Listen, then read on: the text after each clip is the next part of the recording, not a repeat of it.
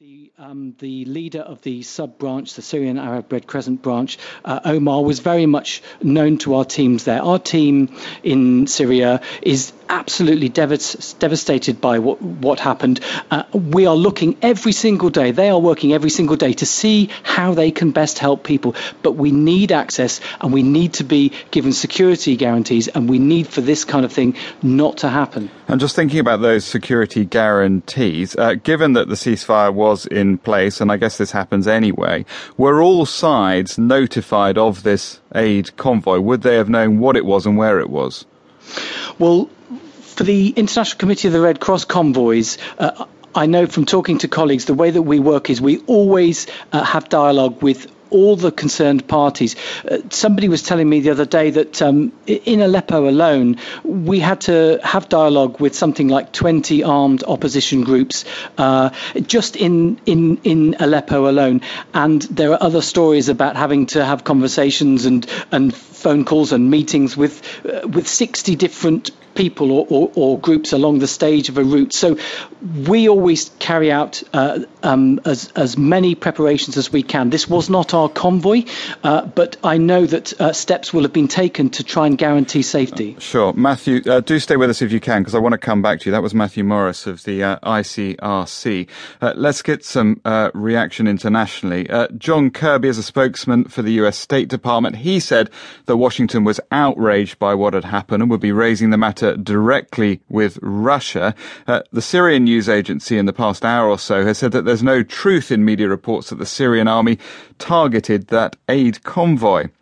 And in the past hour, we've had this from Russia, and this is a Russian Defense Ministry spokesman who told local agencies that Russian uh, or Syrian air forces uh, hadn't carried out any airstrikes on the U N convoy in Aleppo. Uh, he says, "We studied carefully the video from so-called activists on the ground and didn't find any signs of munitions hitting the convoy." He says, "Everything shown in the video is the direct result of a fire which mysteriously began at the same time as a large-scale rebel attack on Aleppo." Well, we tried to speak to both the Syrian and Russian governments, but no one was available uh, today. But uh, we did speak to Sergei Karaganov. Now, he's head of the Council on Foreign and Defence Policy, a Moscow think tank that has close ties to the Kremlin. So, is the ceasefire, does he think, in danger? I assume uh, that it is not over. First of all, uh, when, I mean, uh, the...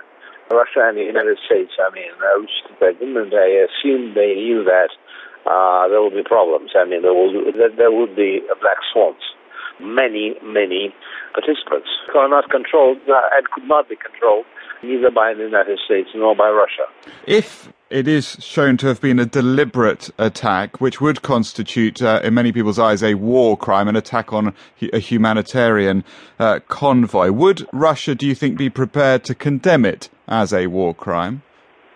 I hope there could not be a deliberate attack, if there is one, and if it is not a provocation. I don't even imagine who could organize a deliberate attack. Well, it is in, uh, no, in, in nobody's interest. Perhaps, but if it if it was shown to be a deliberate act, though, would Russia condemn it as? How could you possibly? I mean, of course, but how could you possibly assert that it is a deliberate act, even if it was? Is it possible that uh, Russia doesn't have as much control or influence over the Syrian government and its troops as it uh, as it would like? We have a certain ability to influence uh, Syrian government, but uh, Russia does not control Syrian government. It's a government of a sovereign state. You mentioned uh, earlier about the need for political will on all sides to make this ceasefire work. Is there that political will in Moscow to make this ceasefire work? Uh, yes, there is. There is no question about that. That's why we have been, been calling on that for, for a year. And if I remember correctly, I mean, we were rejected for a year, only after it became absolutely clear to our American friends and colleagues that they couldn't do it alone or without Russia. Uh, they agreed. So, I mean, it was from the beginning the will on the Russian side.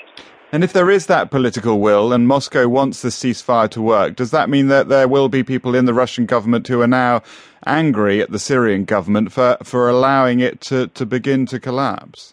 Uh, I'm, I'm terribly sorry, but we are angry at uh, many actors on the ground.